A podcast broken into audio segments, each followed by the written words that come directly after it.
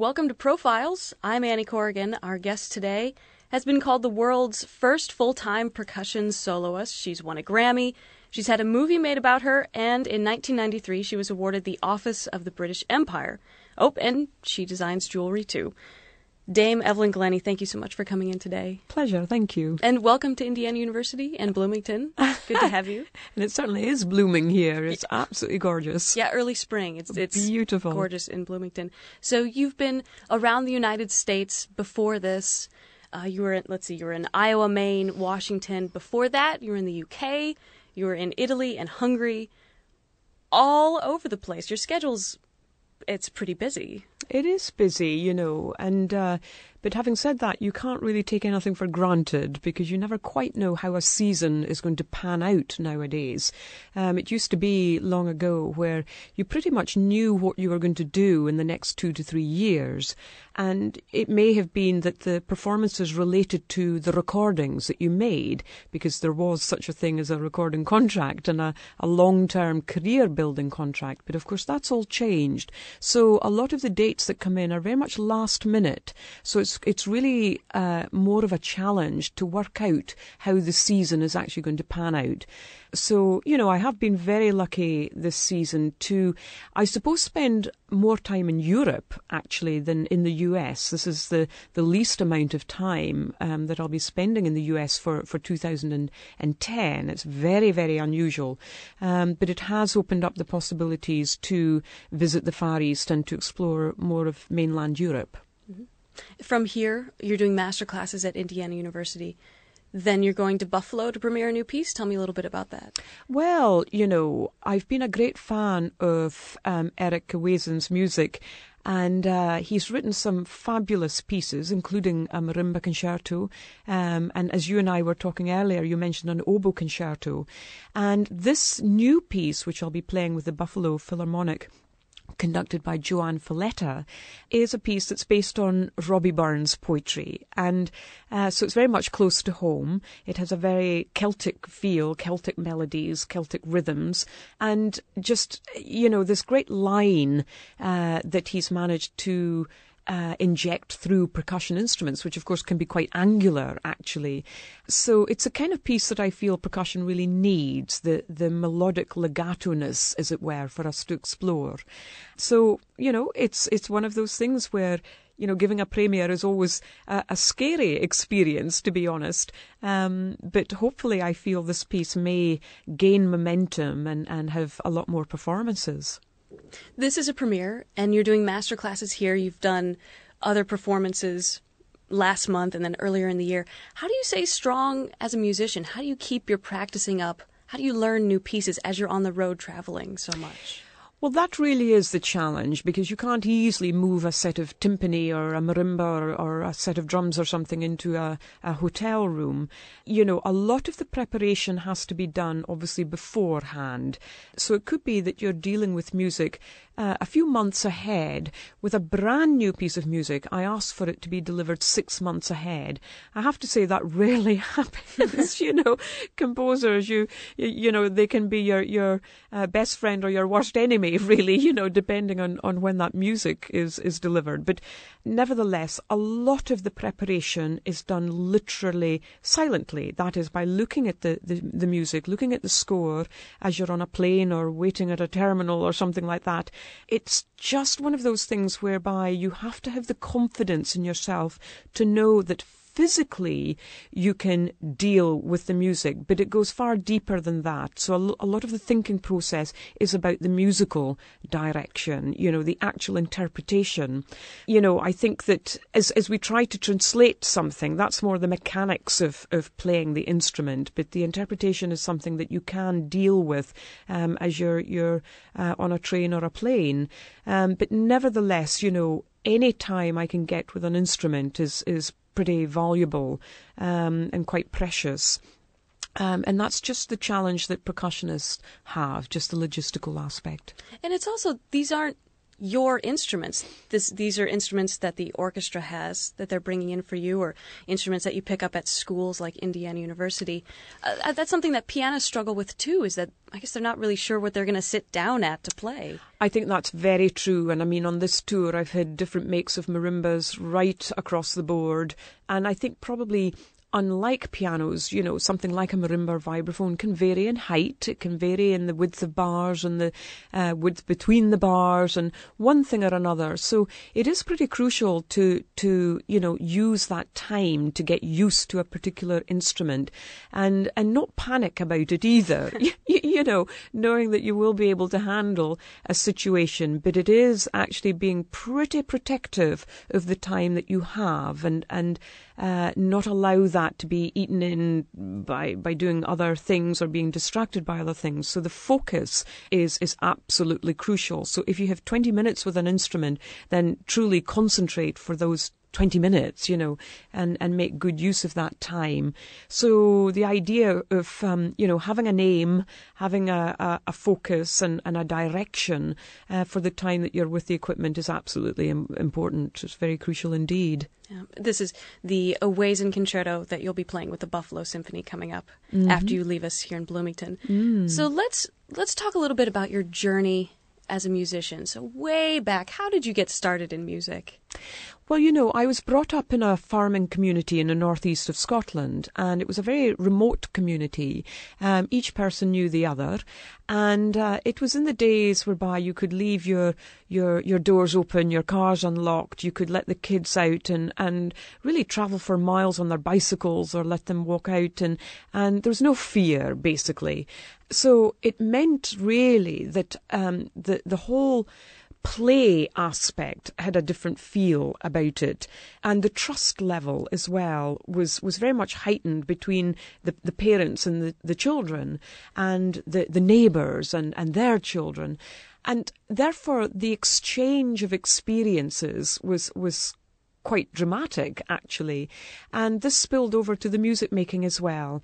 And what really happened was that whenever we had social gatherings, you know, if we had Auntie so and so come and visit or um, or neighbours come and visit, it always ended up with a sing song or you know people getting the the accordion out or the fiddle out or the kids playing the piano or whatever it may be. That was just part of life, really. It was it was completely normal, and of course all the music was Scottish traditional music, and so it wasn't about reading the music. It was about uh, you know, transferring that music from person to person. So a lot of the music making was done by ear.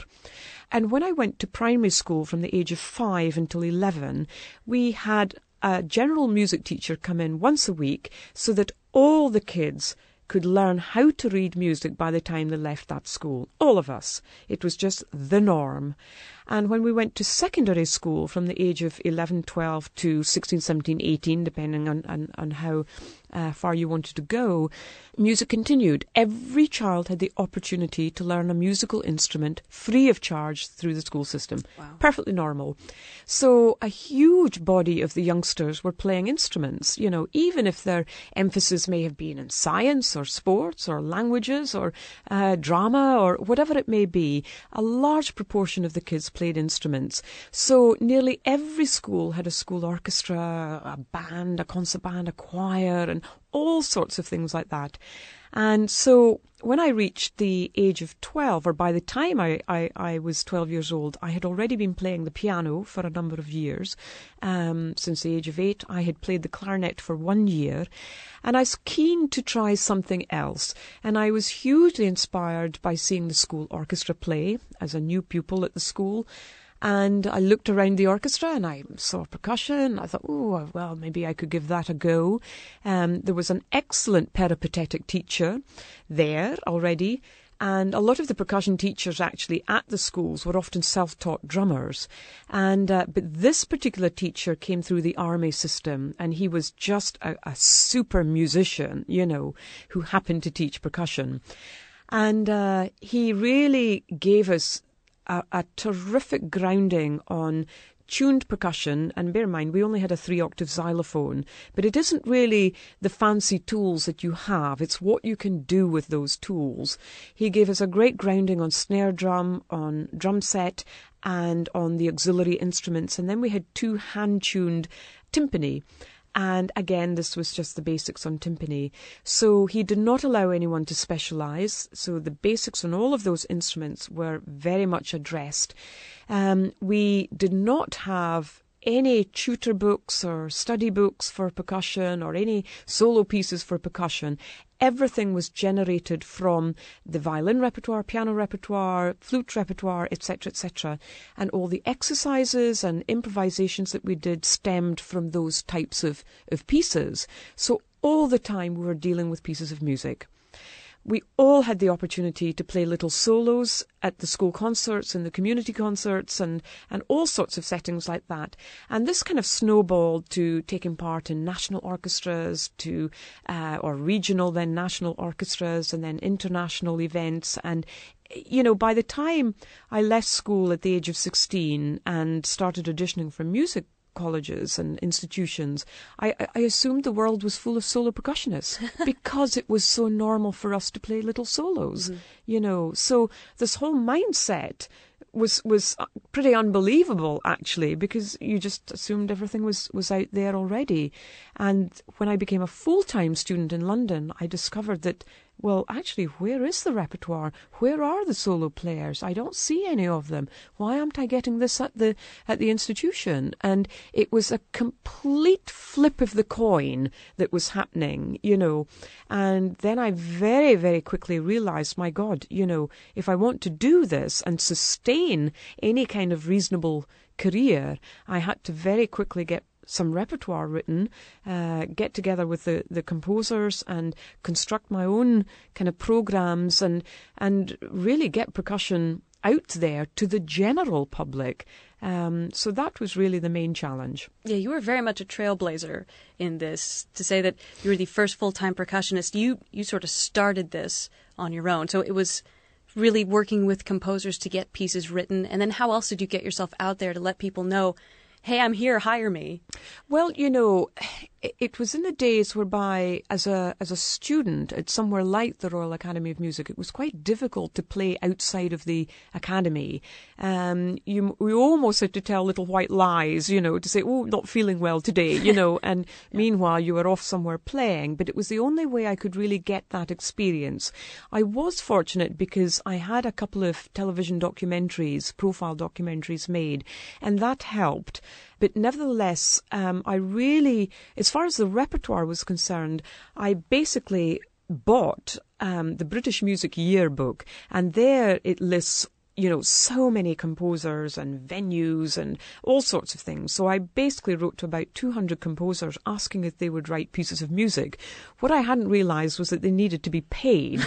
so many of them wrote back actually, and this was in the days when you know you had to almost handwrite your letters or, or get a typewriter, you know, and do this. So um, I basically wrote a number of letters, received a number of replies. Some of them saying, "Oh, actually intriguing. Yes, I'll write a two, three, four minute piece." Um, other people said yes, and this is my commission fee, and and others simply declined. So uh, I ended up actually with a whole body of short pieces that were really useful for radio performances, for uh, workshops, for little uh, demonstrations for children, little encore pieces, um, pieces that I could spice a recital with.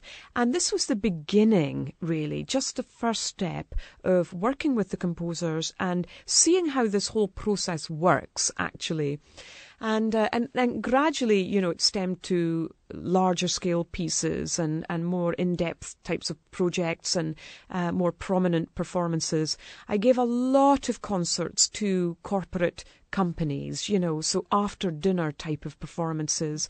And of course, to have a percussionist was completely unusual for them. They would normally have a singer, possibly a violinist, possibly a pianist, but some of them dared to have, you know, this kind of percussion player.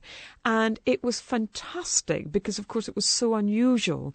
And it was a fantastic platform for me to just experiment with the repertoire, to get to know a lot of the corporate people, actually. so it was delving into a whole world that actually now I'm sort of drawn back into through the motivational speaking. So it's it's it's almost come full circle in a way, but yeah, it's been a pretty interesting journey. And you're expanding the repertoire now by writing music yourself. You're a composer, and as you said, you're a motivational speaker too. So, well, uh, tell me a little bit about the composing. Well, I, I see myself as a composer with a little C as far as the, the concert platform is concerned, but most of my compositions are to do with the media. By that I mean television, radio, writing for films, that type of thing. So it's all related to uh, something that's visual.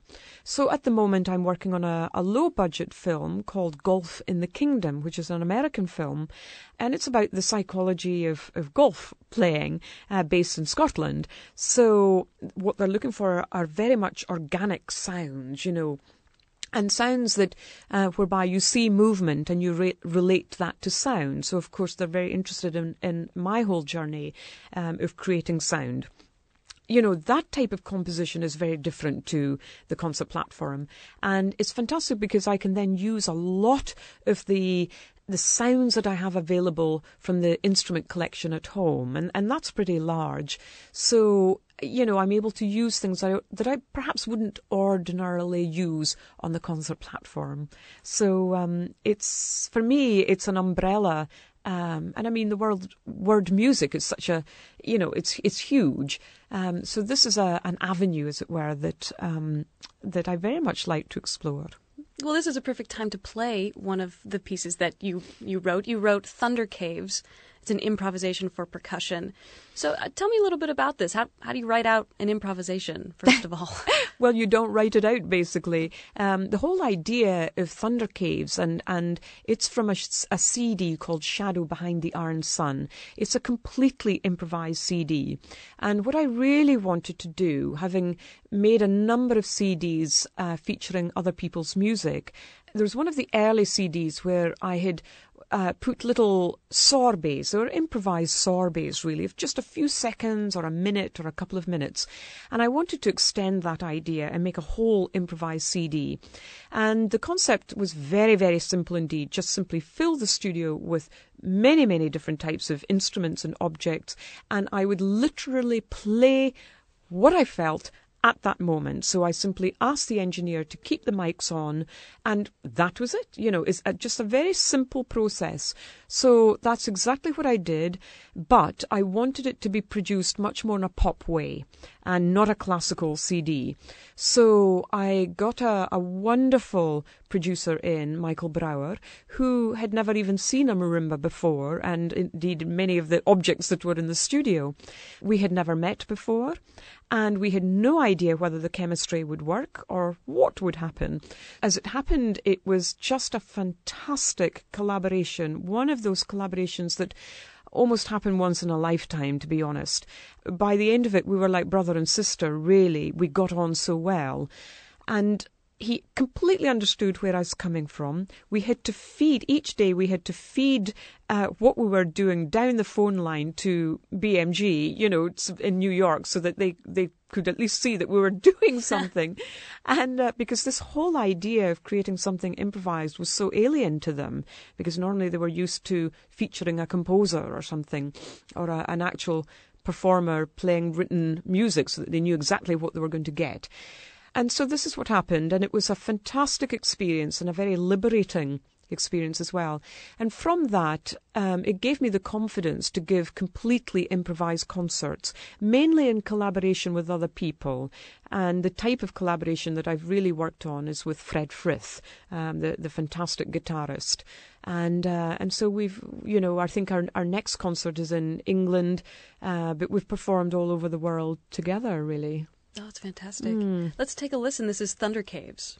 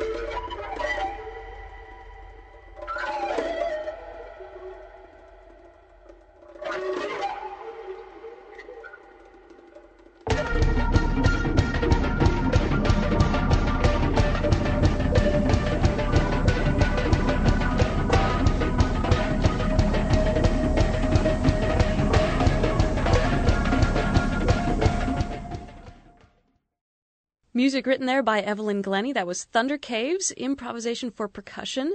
Uh, you were performing there with David Motion, so collaborating with him on that performance. And that Mm. entire CD, as you said, Shadow Behind the Iron Sun, uh, was an entirely improvised Mm. CD. So we have another selection coming up later in the hour that's from a piece that was written for you. So that's an exciting new thing to talk about. Production support for Profiles comes from Smithville, a locally owned business serving central and southern Indiana since 1922, with residential and business internet, voice, and security services. Smithville, local pride, global technology. Information at smithville.net. For listeners who don't know, you've been profoundly deaf since the age of 12. And so uh, it might be strange for some people to think this world famous professional musician can't hear. So let's talk about that a little bit. When did you start losing your hearing? And how did that affect you as a young woman? Well, basically, I began losing my hearing from the age of eight. This was a very slow process, and I was having real problems with my ears before that. But we didn't obviously realise that to lose your hearing, you know, at such a, a, young age was, was actually happening. However, it was becoming a problem. Schoolwork was being affected, conversation was being affected. Music at that time, from about the age of 8 to 12, was not so affected because I was still very much dealing with the mechanics of playing and I was playing the piano. Um, but I was finding that a lot of my time was spent indoors because it was too painful to go outdoors. Um, you know, the wind, the cold weather, that sort of thing was really affecting the ears. So by the time I went to secondary school at the age of 12, I was really struggling actually with just basic conversation. I then was fitted out with hearing aids and phonic ears for classroom work so that the teacher, I could basically pick the teacher up as he or she was able to walk around the classroom so that it wasn't really affecting the other pupils. But it was really in the teenage years where music was now becoming uh, a, a challenge because I assumed that in order to hear, you needed things to be louder. And what the hearing aids did was, of course, boost the sound, but it didn't give you any clarity. So, as a percussion player and as a player playing in the, the school orchestra and being in a school environment, you had an awful lot of different frequencies, different attacks, different dynamics to deal with. And this was hugely tiring, very frustrating indeed. And sometimes when I got home, I'd just take the hearing aids off, throw them on the bed, and be in a world of silence almost. But what I did discover was actually when that happened, all the other senses became razor sharp. And my hearing skills actually also became much more profound. And I was discovering that actually, without feeding the sound through the ear, I was inadvertently feeding the sound through the body. So the body almost became a huge ear. And so everything was being distributed to a, a, a bigger mass, as it were. And so when I got back to school, my percussion teacher, who was extremely open minded and patient, you know, discovered that actually when I was wearing the hearing aids, I was becoming extremely frustrated and, and uh, not angry as such, but just simply not, it wasn't me, you know, things were coming through in my personality that actually weren't to do with me. And I found that I wasn't really enjoying what I was doing, and I was banging everything. You know, I was just banging everything to to to to be heard. You know, for me to hear myself, and I knew that this wasn't what was inside of me as a musician. So the two were really fighting each other. But then, when I was taking the hearing aids off, I became much more sensitive towards the, the, the sense of touch, really because again I was feeling everything through through the body, and so together we were beginning to feel the differences between one pitch and another pitch, one interval and another interval, and really honing in on that. So in my mid-teens, I was whenever I was playing, it was usually without the hearing aids, but all other times the hearing aids were were in, and this was just a a, a revelation really. And even to this day, you know, you can't say, well, this is how you hear, because every instrument is different, every hall is different, every piece of music is different, every mallet you use is different, etc., etc. But it was a, a, a kind of, you could see the light at the end of the tunnel where the enjoyment of music and getting back on that journey of curiosity and discovery happened again. And the whole idea of sharing music was important and um, there was far less of this self-centeredness where through needing to hear yourself you know where you're charging forward without any kind of realization as to what was going on elsewhere even although you knew that stuff was happening. And you know it was it was a funny period really. But it was also I, I found when I was at my happiest it was when I was playing by myself and that was one of the reasons why I wanted to, to, to be a solo player. It was because I could actually be in control of what I was doing myself. So it sounds terribly selfish, but of course the, the big challenges are when you are playing with an orchestra, even in a concerto format. Um, and it's why I, I position my instruments at an angle, usually a 90 degree angle to the audience, so that I can see about three quarters of the, the orchestra. But the conductor can also see me, and that's equally important because, of course, they still need the experience of, of performing with a solo percussionist to know how we breathe and how we strike and, and the different sound colours that we have. And very often conductors will know, you know, th- how to read the rhythm of a percussion part, but they won't necessarily know the actual direction of the sound colour. You know what I mean? Where suddenly you're striking a wood block, and the next minute it's a cymbal, the next minute it's a bass drum, the next minute it's, it's a timpani, and so on and so forth. So they'll see the rhythm of all of that, but not necessarily understand the colours. And it's often the colours that can then affect the rhythm. And so it's it's a sort of interesting process, really. But the whole aspect has been a, a, a very interesting journey, but it has allowed people to understand that, my God, you know, you don't have to hear through the ear only in order to be a musician. It's a lot more than that, you know. And I think a great example of that, of course, is Beethoven. You know, his greatest music often was written after he began losing his hearing. But of course, he did not have the mod cons that we have now. And even since I was a youngster, the technology for hearing impaired people has advanced to such an incredible degree. I mean, unbelievable. And for me, I think it's important to explore that, although at my age, I would find it very daunting to change my situation so dramatically where I wouldn't be sure whether I'd actually hear better considering my whole profession is about sound. And I'm not sure if I can take that step. Well, and uh, people have seen you perform without your shoes. There are you know, videos of this where you take your shoes off so that you perform barefoot and you can feel the music better throughout your entire body. You're talking about hearing with your body. Explain that a little bit for someone who, who can hear. I guess we don't necessarily always tap into that. Well, there's probably eh, less need for you to tap into that. And of course, you know, we live in a world where you can't escape sound. So you, you're, you're hostage to that, whether you like it or not. You know, we're all hostage to that. I think in my situation, you can distribute it better. You can cut something out much more easily and focus on one particular sound. You know, I remember as a full time student, we, we had one percussion room, can you believe? and that was used for teaching and practice. Otherwise, you are out in the corridor. And so sometimes you might have had four or five people in this one room, not bigger, not much bigger than this this the studio area that we're in.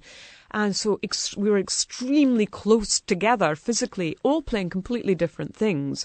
And but this was a, an interesting situation because it meant that to play pianissimo, for example, um, meanwhile when all of this other stuff was going on. You really had to have control of your own concentration, your own focus, your own balance, as it were, your own sense of touch. And that was where the sense of touch really truly came in, and you had to hone in on that. So it was an interesting exercise. And as percussion players, you know, we're used to moving sound. We're used to perhaps having an instrument where we have to walk here and there with the sound, or we're used to one minute playing a marimba over there, the next minute playing a set of drums over here, the next minute playing a multi set over in that department. And, you know, that's the nature of, of sometimes the setups that we have. So we are used to one minute feeling the brass from the violin side and the next minute feeling the brass from the cello side. And that's the way it is. But sometimes we become too comfortable with the, the kind of kind of listening direction of the sound. Um, so most violinists sit in the same seat, you know, in the same direction, and that's how they're perceiving the brass or the, the, the basses or the, the clarinets or whatever it is. It's coming all the time from the same uh, direction. They have the same perspective perspective of, of the sound. Percussion players are much more mobile and, and, and open to that. And for me, that's really crucial because I have, I'm continually dealing with moving sound that's constantly swimming throughout my body, and I have to make sense of that. I'm thinking about the nature of percussion. You have so many instruments that you're responsible for. As you said, it's very physical. You're constantly moving around. I wonder if you can translate this idea of feeling the sound throughout your entire body to a wind instrument, to a string instrument, maybe even to singing. Well, you you can to an extent, but again, it depends on the proximity. It depends on the type of player, the type of music, and so on and so forth. So you know, if you are, for for example, I had the wonderful experience uh, premiering a marimba and violin concerto with orchestra, obviously. And the violinist was right next door to me, standing up, and he was a terrific player as well. And so, you know, we experimented with him being on my right and on my left. you know, and very often, if I possibly can, I like to set my instruments up on the cello side of an orchestra because I feel more of the cellos, and it's a better range for me to to feel more than the the violins, which is quite high, and much more difficult for me to to actually hear through the ear as well and uh, and and that really is why I, I, I, position myself as far as I possibly can on the cello side. But this was a great example where I could actually hone in on one player. You know, and obviously I knew his part as well. And, you know, how we were set up meant that clearly we could see each other and the whole physicality of playing. So someone can give the, the illusion of creating a sound and not actually create the sound, but I will hear it because if, if there's movement, I'll hear sound. And that's a great, you know, for, for me, my, my world is very visual. So, eh, you know, eh, sound is movement and, and that's the way it is. So, um, I will react to that and assume that there is sound, you know.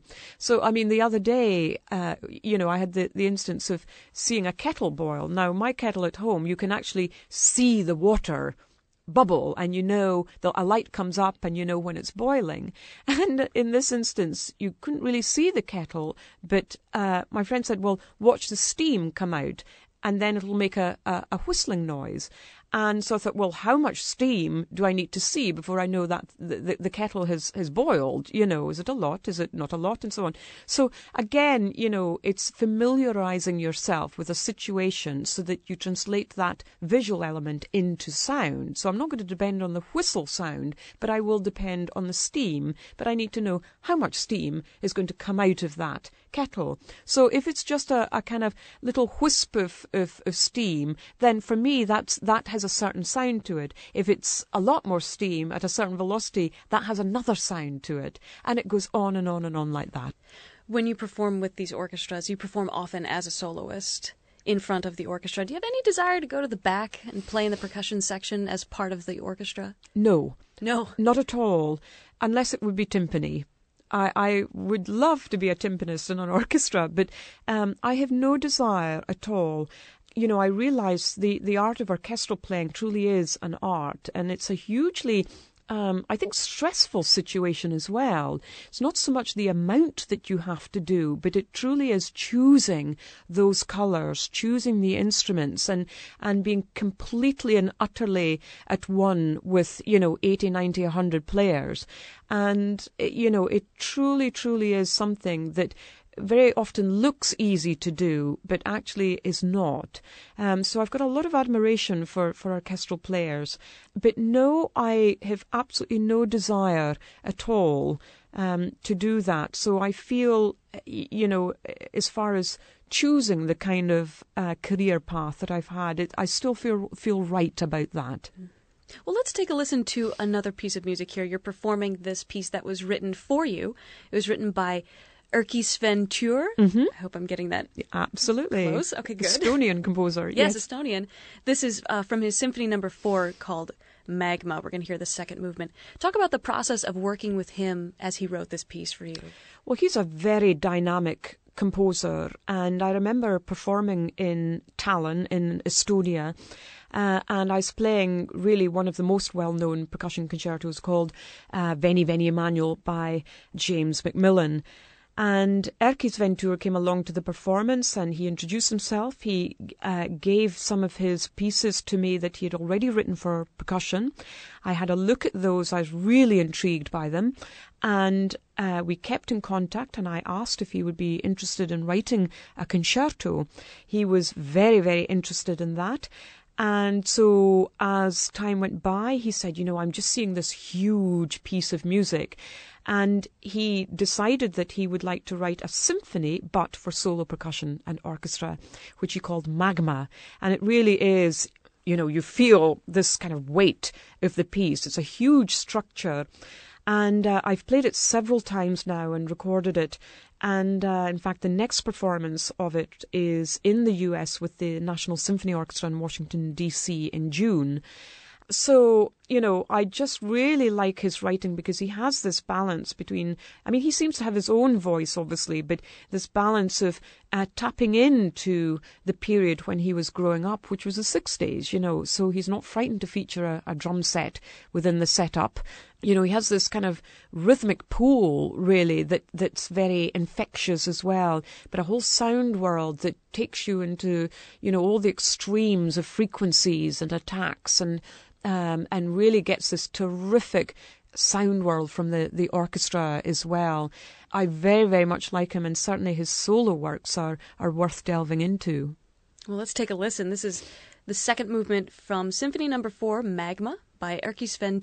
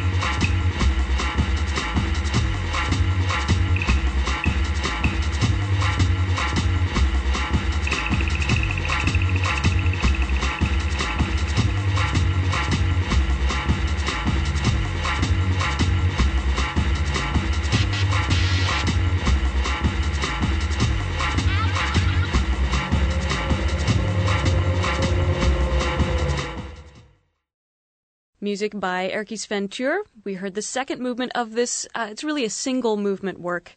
Symphony number four called Magma, performed by our guest today on Profiles, Evelyn Glennie. Thank you again for joining us. My pleasure. Thank you. So you're here at Indiana University to teach, but then after you leave us, uh, what do we have to look forward to on your schedule? What are your upcoming projects? well, heavens, basically, I finished the, the US with, with Eric Ewazen's piece, and then uh, I work on this uh, film called Golf in the Kingdom, and so that really has to be completed within the next uh, month and a half. Meanwhile, I have uh, performances to give in Zurich, uh, Switzerland, and uh, I give a lot of recitals with piano, and that's always interesting uh, because they they have a very different feel than giving recitals without piano, and obviously the repertoire is different. But you can combine uh, pieces that don't use piano along with the piano pieces, so it's it's a good combination. And we also head over to Abu Dhabi as well. And I'm collaborating with a wonderful DJ called DJ Yoda, who's really pushing his boundaries as far as what he do, does sound wise and visually. And, uh, you know, a lot of people who uh, sort of reach the age of 40 or so and who have really um, created a strong career doing what they do are often looking for other things to do, other collaborations, um, other challenges. And, uh, and this is a situation that we have, you know, where DJ Yoda has, you, you know, almost done all he can do within the club scene and is really eager to express himself through what he does. Um, for example, taking something melodic, you know, his whole world is based on rhythm and, and, and driving that energy through people. And, but he wants to do this by exploring melody, you know. So we're, we're working together and we have performances in uh, Norway and the, the UK. Um, the performances with Fred Frith continue, of course, and of course they're they're completely different types of performances. You know, our next one is uh, a situation where we're performing in a fairly modern church in the UK, and everybody, the whole audience, can you imagine, will be lying down on their backs, you know, on cushions, and they'll literally be looking up at the spectacular ceiling and we will be improvising where some instruments will be on a balcony, some will be down on the floor level. So, you know, this is going to be a really interesting experience for all concerned. And again, it's something just a wee bit different for us to to deal with. Um, I'm also working on a choir and percussion project and getting repertoire up for that. And for the past two, three years or so, I've been in, in the process of commissioning uh, pieces that feature duo concertos. And of course, the, the commission process is, is much more challenging nowadays because of the, the, the financial climate that we're all experiencing. Um, but, you know, I've already had a, an oboe and percussion concerto, violin, marimba, percussion concerto, uh, piano and percussion concerto. Uh, Christian Lindberg, the wonderful trombonist, is writing a trombone and percussion concerto. Um, I have William Bolcom writing a voice and percussion concerto, and so on and so forth. So, you know, this is a long term project, of course, you know, and something that I'd like to continue really forevermore uh, because it can go on and on and on. But, you know, so far it's, it's, it's progressed pretty well. Wow, there's a lot going on. Yeah. All, all great stuff. Let's talk a little bit about the music climate these days. So it, it, it's a little tumultuous. Mm-hmm. We have people, um, orchestras are in some financial troubles. Tuition at music schools, like Indiana University, unfortunately, Mm-hmm. tuition is going up. Some say interest is going down. As someone who has her toes in many different areas of music, not just classical music, but all music, Mm-hmm. how do you see it? Where are we as Western art musicians today? Well, it's a it's a big question, and I'm not sure if I can really answer that very clearly. Um, but I do know we can't take anything for granted. We have always got to reinvent. You know, those are the, the, the facts, and that will always have to happen.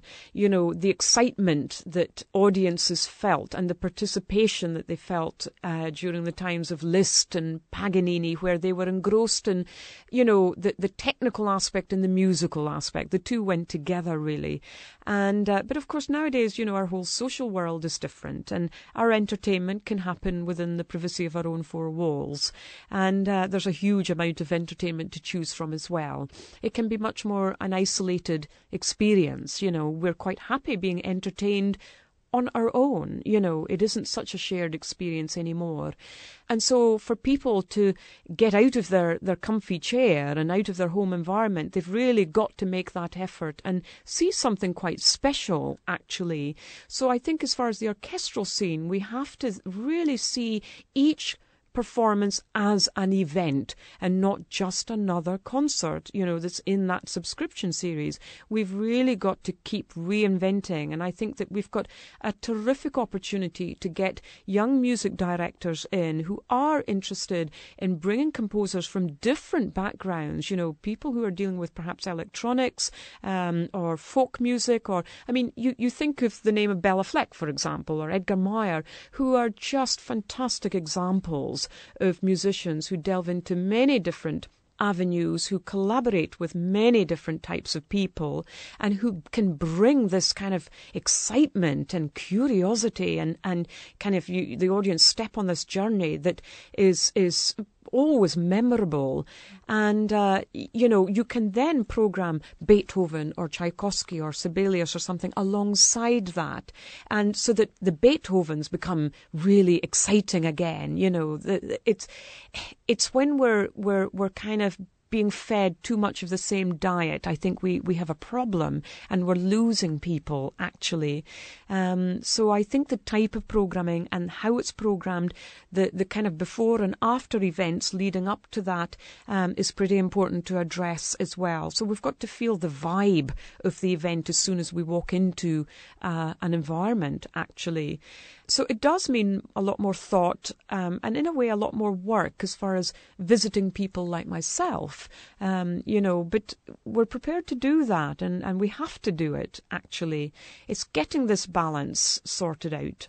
Then the, the flip side of this is the music lovers out there, people who tend to go to concerts, perhaps want their Beethoven, they want their Mozart, some people say that new music, 21st century, 20th century music is a little alienating. So, what would you say to the people who just aren't interested in that? I don't want that. I'll stick to the 18th and 19th century music. Thank you very much. Well, you see, our, our whole problem has been about categorization. You know, we're determined to use classical even for today's composers. We're determined to categorize everything, thinking it's going to make it easier for people to digest and understand and and uh, you know get a grip on what they're actually going to see. And of course, it's it's we can't. It's too early to categorize the music that's written today. You know, it hasn't had a chance to breathe yet. It's a little bit like dealing with the senses and why sometimes you know the frustration has come through in talking about my hearing situation because you just assume that all sound is is fed through the ear, and it it goes on and on. So if you cover your ears, you can no longer hear, and that's what all deaf people experience. Or you shut your eyes, and that's what blind people experience. And so you go to a classical concert, and so you're going to get, you know, 20th century and Beethoven, and that's a classical concert because you see an orchestra there. And it's not quite marrying up, and I think that we, we do, it, it has created problems actually. Um, but I would like to see much more conversation in a way happen um, with conductors, with composers who are present there, with the musicians themselves, with soloists, really connecting with our audiences. You know, having uh, pretty regular programs in place to get our young folk into these concert halls as well. You know, we see a lot of empty seats in, in, in those halls. And, uh, you know, we can fill those up. We really can. You know, it's fantastic when you discover projects that young people might be doing at school that is related to uh, what an orchestra is doing that's related to a soloist, but all of this has to be dealt with in advance, you know. And so it's just a little bit more forward thinking, a little bit of planning. We don't need the fancy gadgets. We don't want extra expense as far as that's concerned. We just want better communication. Uh, we're in the year 2010. Where do you see yourself in 2020 as a performer, as a speaker, as a teacher? Actually, I don't know. You know, if you asked me 10 years ago, I'd probably be very clear as to where I would want to be. But now I don't know. And the reason I say that is because I think the world is moving very quickly at this point. I feel that the reinvention um, has to happen on a much more regular basis. And I also feel, though, that uh, whatever happens, things will be simplified. So there are obvious long-term things that, that I would hope to, to still be involved with, whether as a player or not, but would be the commissioning process. I'd love to obviously continue with that. I'd love to, uh, you know, see a player and see a composer, and if I've already hung the sticks up or something, I'd still like to be involved in that process, and uh, because I know the value of that and the the you know the interesting journey that you can really involve yourself with and, and I would love for, for people to be encouraged by that. Obviously there's the whole construction of instruments themselves. You know, that's a continual thing, obviously. Um, but I'm at the, the stage where it's important to feed the next generation, where they use what I've done almost as a trampoline for their, their own situation so that they can push their boundaries further than, than I can. So it really is also dealing with the importance of music and sound therapy um, because the crux, when you really hone in on things, the crux of whether it's domestic challenges or business challenges, it's about listening. It's truly about listening. You know, whether you're dealing with a health service, whether you're dealing with the teaching profession, whether you're dealing with um, an engineering company, it doesn't matter. Um, the crux of what we all do is about listening. And I don't mean what you hear through the ear, it's about listening to each other and giving each other that chance to be heard. Listening is about watching, it's about the, the body movements, it's about the patience, it's about, you know, just the teamwork. Well, we've reached the end of our time. Dame Evelyn Glennie, solo percussionist, composer with the lowercase c, motivational speaker, jewelry maker, uh, teacher, visiting masterclass presenter at the Jacobs School of Music, Indiana University. Thank you so much for coming in today. Thank you very much indeed. Thank you. You've been listening to Profiles. I'm Annie Corrigan. The program you just heard was recorded in April of 2010. The studio engineer and technical producer was Michael Paskash. Production support for Profiles comes from Smithville, a locally owned business serving central and southern Indiana since 1922, with residential and business internet, voice, and security services. Smithville, local pride, global technology. Information at smithville.net. Copies of this or other programs can be obtained by calling 812 855 1357. Information about profiles, including archives of past shows, can be found on our website, wfiu.org. Profiles is a production of WFIU and comes from the studios at Indiana University. Christina Kuzmich, executive producer. Please join us again for the next edition of Profiles. For WFIU, thanks for listening.